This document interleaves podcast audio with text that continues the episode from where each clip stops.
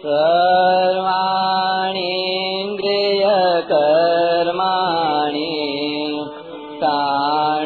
कर्माणि चापरे। आत्मसंयम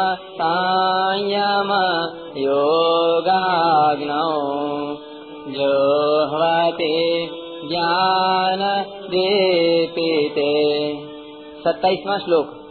अन्य योगी लोग संपूर्ण इंद्रियों की क्रियाओं को और प्राणों की क्रियाओं को ज्ञान से प्रकाशित आत्म संयम योग रूप अग्नि में हवन किया करते हैं। व्याख्या। सर्वाणी इंद्रिय कर्माणी, प्राण कर्माणी चापरे। इस श्लोक में समाधि को यज्ञ का रूप दिया गया है। कुछ योगी लोग दसों इंद्रियों की क्रियाओं का समाधि में हवन किया करते हैं। तात्पर्य यह है कि समाधि अवस्था में मन बुद्धि सहित संपूर्ण इंद्रियों की क्रियाएँ रुक जाती हैं। अर्थात ज्ञानेन्द्रियों और कर्मेंद्रियों की क्रियाएँ रुक जाती हैं। इंद्रियाँ सर्वथा निश्चल और शांत हो जाती हैं। समाधि रूप यज्ञ में प्राणों की क्रियाओं का भी हवन हो जाता है। अर्थात समाधि काल में प्राणों की क्रियाएँ भी रुक जाती हैं। समाधि में प्राणों की गति रोकने के दो प्रकार हैं। एक तो हठयोग की समाधि होती है, जिसमें प्राणों को रोकने के लिए कुंभक किया जाता है। कुंभक का अभ्यास बढ़ते बढ़ते प्राण रुक जाते हैं, जो घंटों तक, दिनों तक रुके रह सकते हैं। इस प्राणायाम से आयु बढ़ती है, जैसे वर्षा होने पर जल बहने लगता है तो जल के साथ साथ बालू भी आ जाती है। उस बालू में मेढक दब जाता है। वर्षा बीतने पर जब बालू सूख जाती है, तब मेंढक उस बालू में ही चुपचाप सूखे हुए की तरह पड़ा रहता है। उसके प्राण रुक जाते हैं।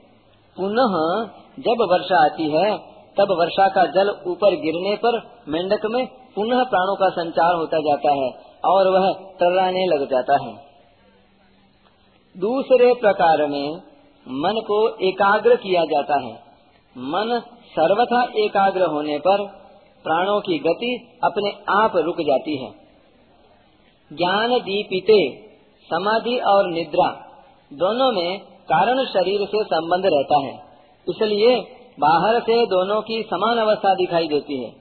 यहाँ ज्ञान दीपिते पद से समाधि और निद्रा में परस्पर भिन्नता सिद्ध की गई है। तात्पर्य यह कि बाहर से समान दिखाई देने पर भी समाधि काल में एक सच्चिदानंद परमात्मा ही सर्वत्र परिपूर्ण है, ऐसा ज्ञान प्रकाशित रहता है, जागृत रहता है। और निद्रा काल में वृत्तियाँ अविद्या में लीन हो जाती हैं।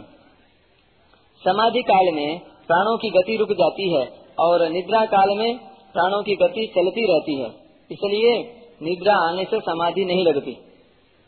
आत्म संयम योगाग्नौ जुहती चित्त वृत्ति निरोध रूप अर्थात समाधि रूप यज्ञ करने वाले योगी लोग, इंद्रियों तथा प्राणों की क्रियाओं का समाधि योग रूप अग्नि में हवन किया करते हैं। अर्थात मन, बुद्धि सहित संपूर्ण इंद्रियों और प्राणों की क्रियाओं को रोक कर समाधि में स्थित हो जाते हैं।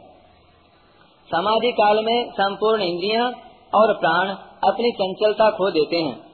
एक सच्चिदानंद घन परमात्मा का ज्ञान ही जागृत रहता है।